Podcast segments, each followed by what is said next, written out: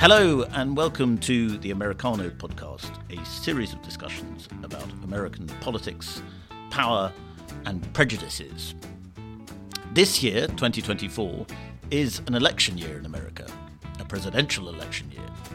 And so we will be doing two podcasts a week rather than our usual one because we want to and because we know you can't get enough Americano in your life. I am delighted to be joined today by Todd Bensman, who is fellow at the Center for Immigration Studies and author of Overrun How Joe Biden Unleashed the Greatest Border Crisis in US History. Todd, we've had you on before, um, and I think you may have been at the border then. You're, you're at the border still, you're in Texas. Yes, uh, I'm in Eagle Pass, Texas.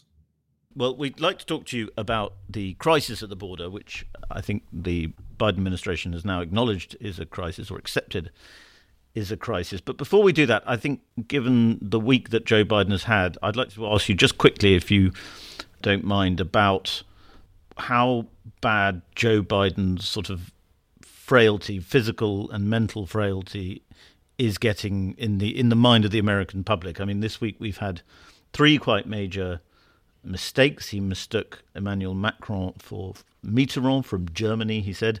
He mistook the Egyptian president Al Sisi for, said he was Mexico's president. And he muddled up Angela Merkel and Helmut Kohl, if I'm remembering. It's actually always easy when criticizing Biden's memory to get it wrong yourself, but I think I've got that right. And another thing happened yesterday, which is that the, the Department of Justice um, produced this sort of odd report about Biden, which was almost excusing him over his lack of memory on the documents. Uh, sorry, the classified hoarding classified documents thing. He's he's being accused essentially, or he is guilty perhaps of the same crime that Donald Trump is supposed to have committed. And a special counsel said that Biden was a, a well-meaning old man with a poor memory. He has rebuffed that quite forcefully, but it's a very odd situation, is it not, for America to be led by a man who everybody increasingly acknowledges is not really all there? Well, like everything else, that falls very uh, cleanly on the partisan divide in the United States, which is wide and as wide as ever. With, uh, as you know, the Republicans have been beating that drum for a long time now. Uh, but I think importantly, the Democratic base has been nervous about his state of being, his health for a long time as well. They just don't talk about it as much. They sort of kind of dismiss it. And I think that this report feeds more into the Democratic concern about their candidate.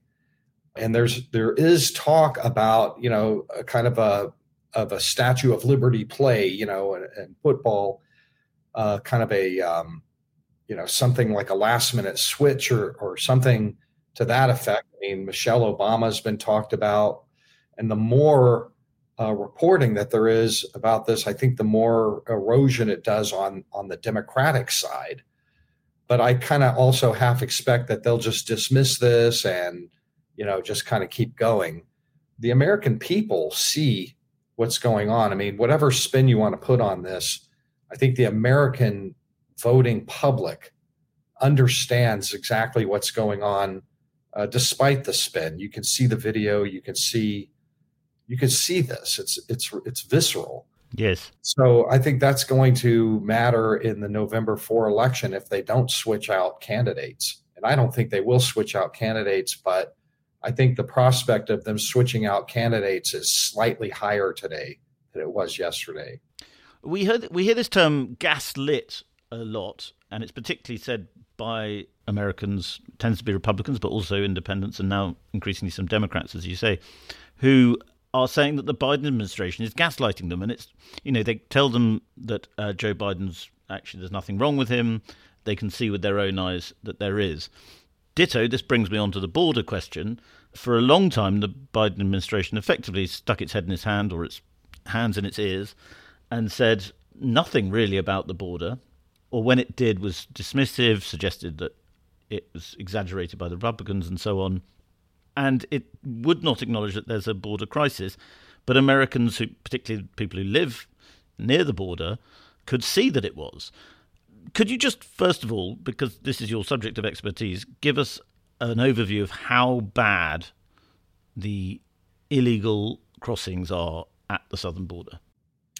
Former DHS Secretary Jeh Johnson, a few years ago, said that when he was in office, if he woke up and there was about a thousand illegal immigrant apprehensions in a day, that he was going to have a very bad day, that this was a crisis level, that that a thousand a day swamped all systems. That was just a few years ago, so the systems haven't been expanded. And we have seen for the last three years running 7,000 a day, 8,000 a day, 10,000 days, 14,000 days at this border.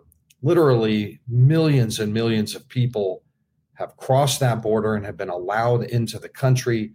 The reason that they're coming is because the administration lets 80, 90% of them in uh, that we know of and that they even admit to.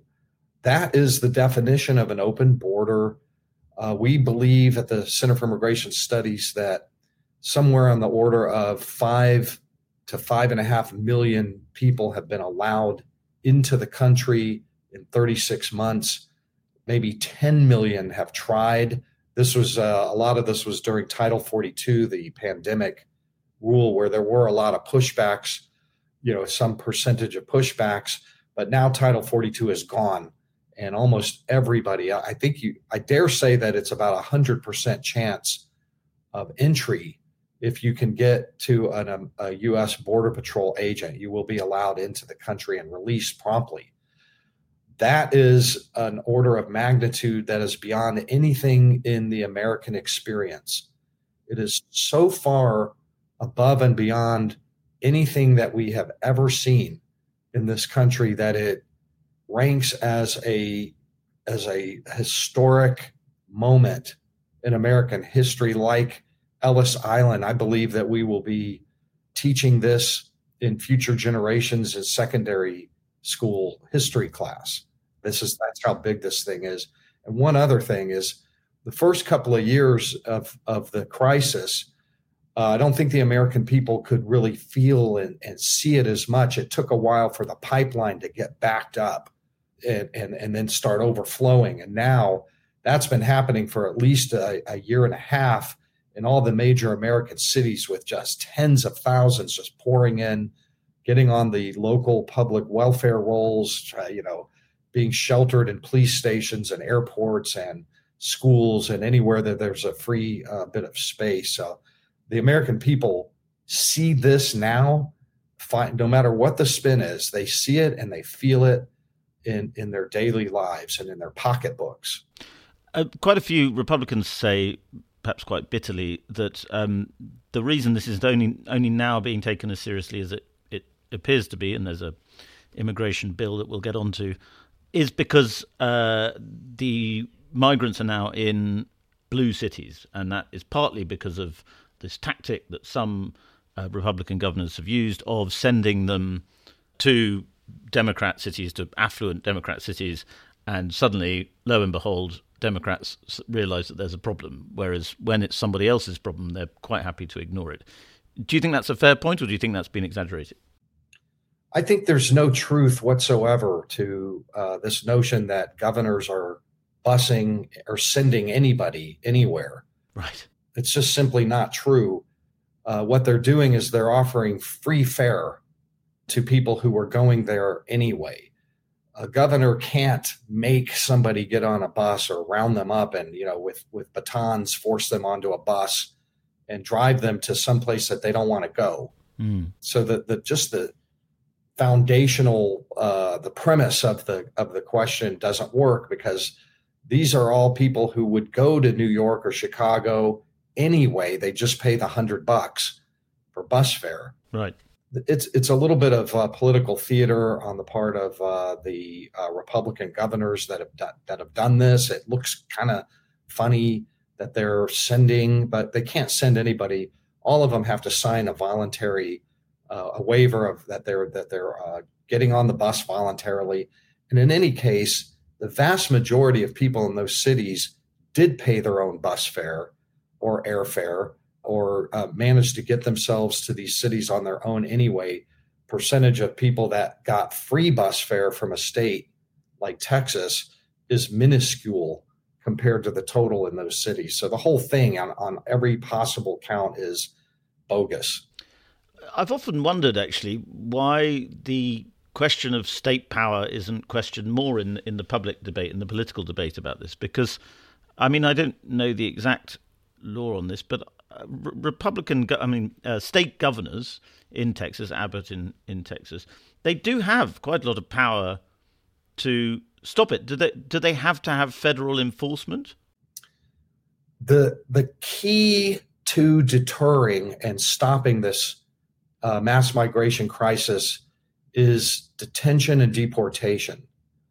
And none of that is happening. The administration on the very first day, inauguration day, ended deportation in the interior of the country and drastically reduced the pushbacks under even the pandemic Title 42 and, and, and ended de- detention for almost everybody.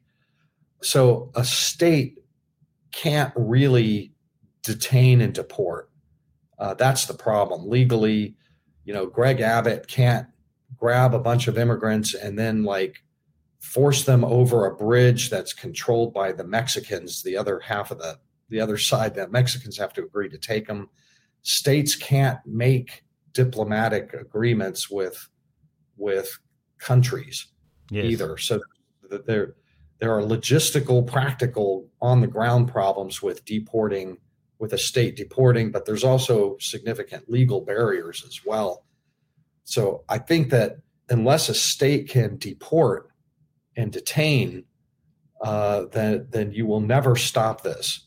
Only the federal government can do that. Now the states can impede, they can kind of uh, divert uh, immigrants to other other states and other areas, and they can do they can cause kind of disruption and things like that. But and and Greg Abbott does do a lot of that. You know, the state of Texas is spending billions of, of its own tax money to put up razor wire and to block and stop and, to, and and keep them in the river, not let them get out of the river. But there's always a green uniform border patrol agent right next to them who, if they get their hands on the immigrant, they're in. They get in. I was just um, on the Mexican side uh, most of yesterday interviewing immigrants, and what the game is there is uh, they told me that if that they try to avoid the the tan uniformed men of the Texas National Guard and, and troopers and look for the green uniform men who are with the border patrol because the border patrol green uniform guys will let them in promptly forever into the country that's the game that's going on here. And as long as there are green uniform guys, you're going to have uh, who are not detaining or deporting, you will have mass migration. That's extraordinary. Um, I wanted to ask you about what sort of who these migrants are, because I think there's an assumption in Europe and in Britain that they are Hispanic migrants from Latin America, but in fact, if, correct me if I'm mistaken, quite a lot of them are African, they're from the same countries quite often that are migrating into Europe and to Britain, Somalian, uh, Ethiopian, and so on. It's part of the kind of global human trafficking uh, racket, is it not? Yeah, the one of the great distinctions about this mass migration historic event is that um, close to 50% of everybody reaching this border are not Mexican or Central American. They're from 170 other countries. It stands to reason, uh, you know, I'm not blaming them. They're taking advantage of a, of a truly unique and rare opportunity, which is a guaranteed, almost a 100% guarantee that if you can reach the American border, you will be let in permanently and it's just irresistible. The whole world has heard about this. The whole world is buzzing about this, knows all about it. They're they're coursing through. They have been. The Darien Gap is a great place to sort of put your finger on the pulse of this thing. Uh, that's the passage, the jungle passage between Colombia and Panama. for years and years and years. I've been writing about the the Darien Gap for a long, long time. It's it's in both of my books on the border.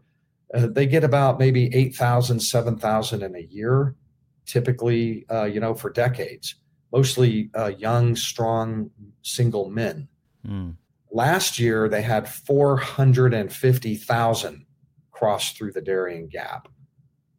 Okay. God. Yeah.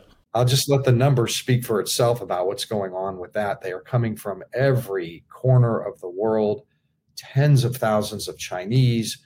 I've met Af- Africans from every country on that continent, I'm pretty sure. So, and from everywhere in the world. I, I think um, maybe the most um, unusual for me was that I met a family from Dagestan. And I couldn't even remember where that was. I knew it was former Soviet. I had to go look it up on the CIA World Fact Book about where they were from, but Kyrgyzstan, uh, Uzbekistan, Russia, thousands and thousands of Russians, mm. thousands of Ukrainians, everybody is coming in because it's 100% guaranteed you're getting in. Can you get, I appreciate this might be quite a difficult thing to do because of the sheer variety of people coming in, but could you give us a, a sort of case study example of what one man's journey might be? I mean, it, it would start presumably in let's say in Dagestan? You know, how does how does he get to the Darien Gap? How how does it how does it work? I mean, a lot. It just it depends. But um, if you have if you're from a country that has a um, visa agreement with Brazil, Ecuador, Colombia, Argentina, Mexico, any of the Central American countries, you could just fly right in on a tourist visa mm. for 10 bucks so a lot of that happens. They fly in, but if if there's if there's visa restrictions, like there is on some Middle East countries and on some African countries, then they they just fake a fake a passport, uh, fake identity, and and create you know or bribe their way to a visa. There's lots and lots of ways to get to a visa to a South American country. Mm. Once they get on the ground in Ecuador, or you know, Ecuador's like kind of very liberal. They they'll take anybody. A lot of them you don't even need a visa, and you can just fly right in there. And Ecuador's right kind of next door to uh, Colombia. They cross in, and then they're in the Darien Gap within a day or two. The Biden administration has made it very uh, short and easy and less dangerous to cross through the Darien Gap. So the numbers crossing through there are just astronomical. They're projected to have half a million or more in 2024 cross through the Darien Gap. Remember what I said. It had been seven and 8,000 a year for decades. Mm. 500,000 tells you that something really unusual is happening in, in, in this migration. Yes. Let's talk a little bit about the politics again, because there is this immigration bill that's being kicked back and forth between the Republicans and the Democrats. There are other bits added onto it. There's some money for Ukraine. The Republicans suggested adding some money for Israel, I believe, and they are um, sort of disagreeing with each other and blaming each other for it. President Biden is now suggesting that Donald Trump is to blame because he wants this bill to fail, because he wants immigration to be a problem, because it helps him politically. What do you make of all that? Well, the Republicans in the Senate allowed the Biden administration to get away with the lie that they don't have already the power to end this in, in a day. The Biden administration could shut down that border right now and return 100% of everybody that's caught to Mexico mm. and with no chance for asylum. That's in INA section 212F. You can go look it up, Google that. But he was saying, I you have to give me the legislative authority to do that.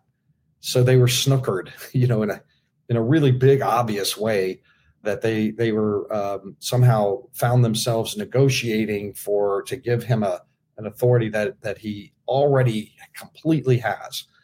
The other kind of snookering I think that happened was that they the Republicans were uh, unaware, perhaps unaware. I, I'm going to give them the benefit of the doubt that they were unaware that when the administration talks about putting people in deportation proceedings, that that does not mean that there any of them are actually going to be deported.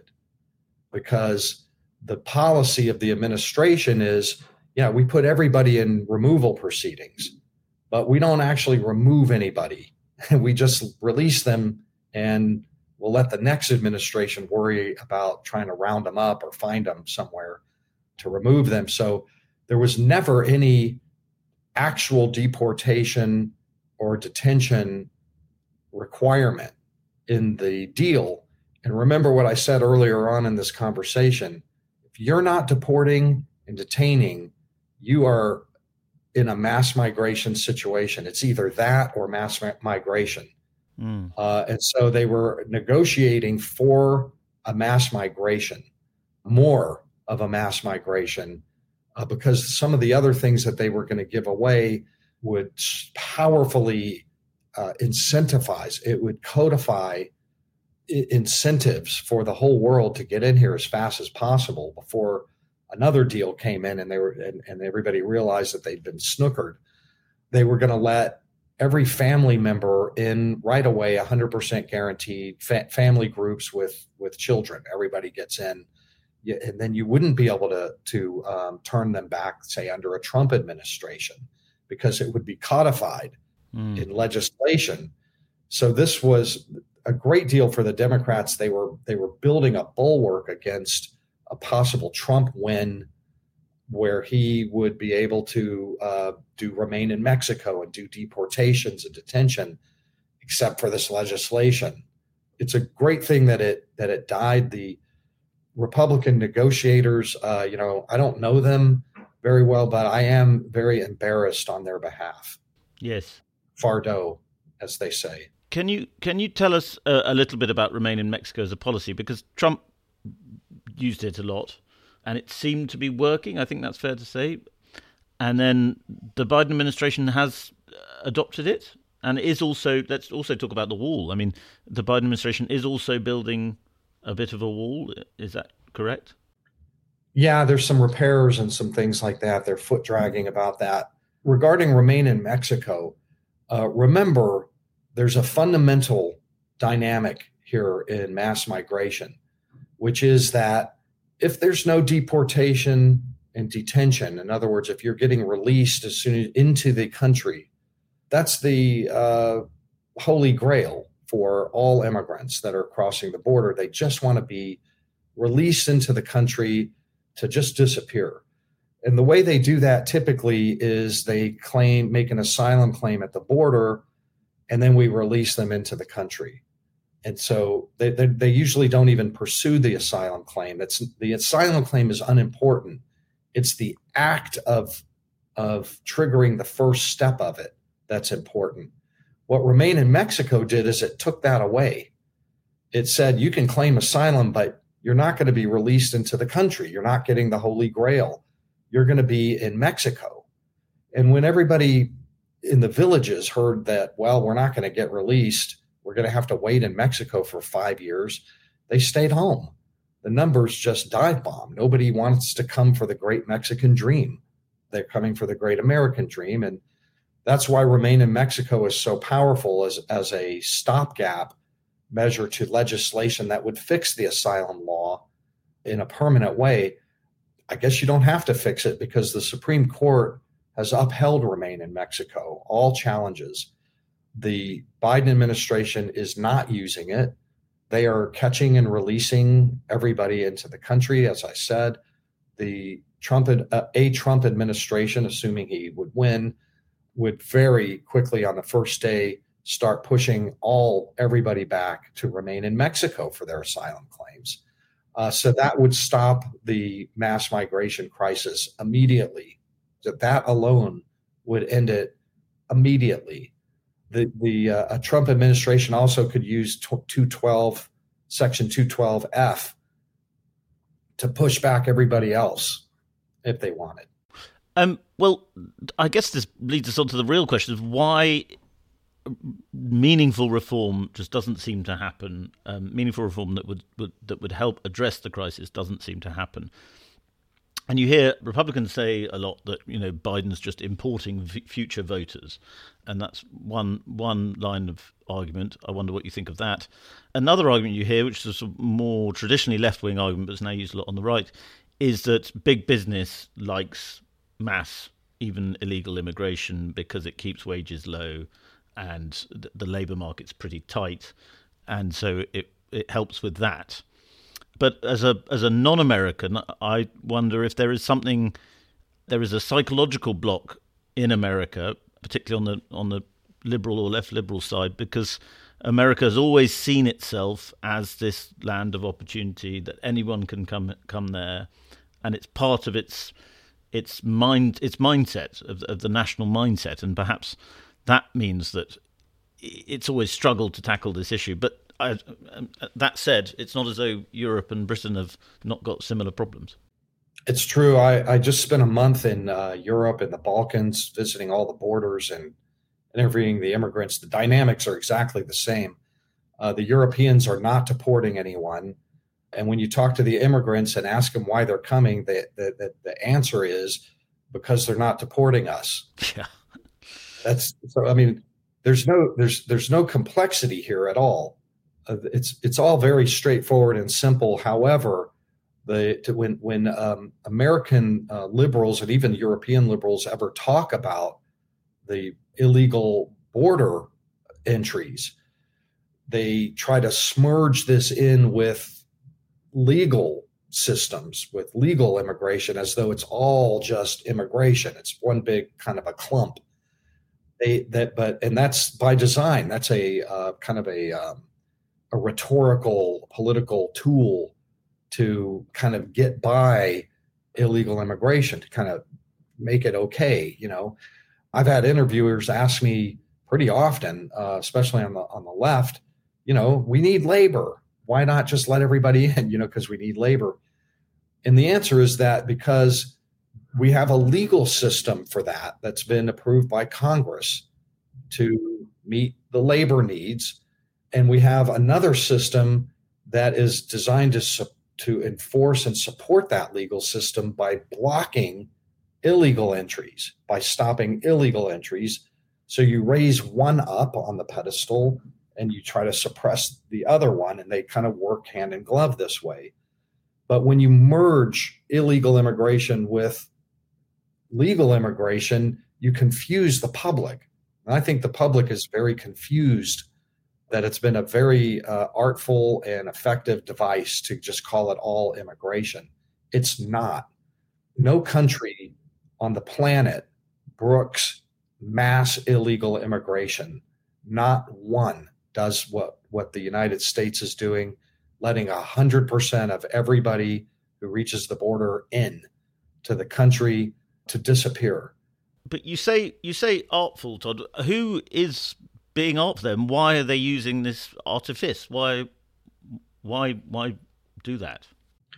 Well, it goes back to uh, the late 1990s. I, I, have a, a chapter in my book all about this uh, the language, the new language that they developed after certain legislative de- defeats. There, there is a constellation, a large constellation of migrant advocacy organizations and uh, the United Nations and groups that you know frankly earn a lot of bank on uh, resettling refugees and uh, and so it's to their benefit to make an argument for more always more and more mm. uh, because you know there's a, a dollar per head i mean i don't mean to be overly cynical about it but i can't help myself that's what it is it's maybe it's ideological in a sense that you know it's nice it feels good to help poor people, mm. but it certainly doesn't hurt to make a whole lot of money while you're doing it.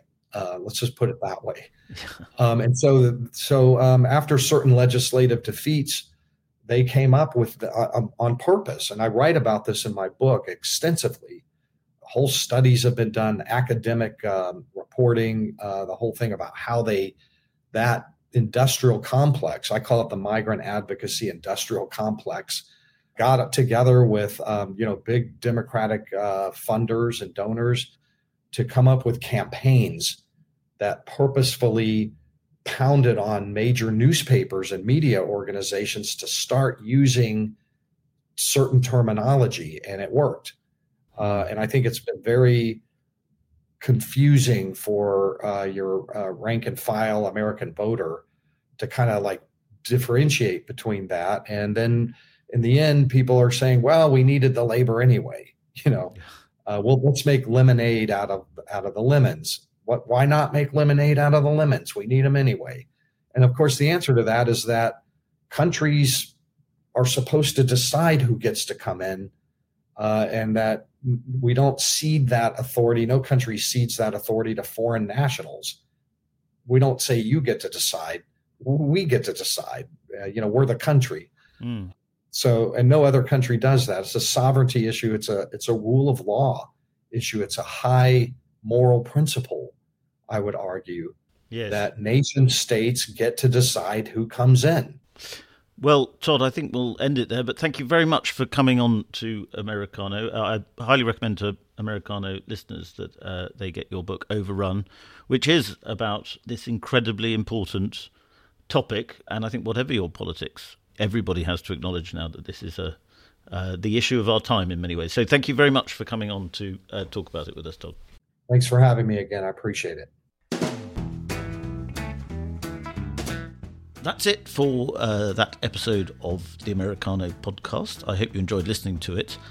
I'd like to thank our brilliant spectator production team uh, Natasha Feroz, my producer, Oscar Edmondson, who's sitting opposite me. And I would like to ask any listeners who have ideas as to who they think I should get on the podcast. Um, we're going to be doing two a week, so we have to come up with plenty of ideas this year. And often you have much better ideas than I do. So please do get in touch if you have an idea of a guest that you think we should try and get on the show, or a subject that you think we haven't covered that we should be covering. And please email that to podcast at spectator.co.uk or you can get in touch with me directly on Twitter. I think my handle is Freddy Gray 31, which is depressingly how old I was when I set up my Twitter account. Okay, please do that. Goodbye.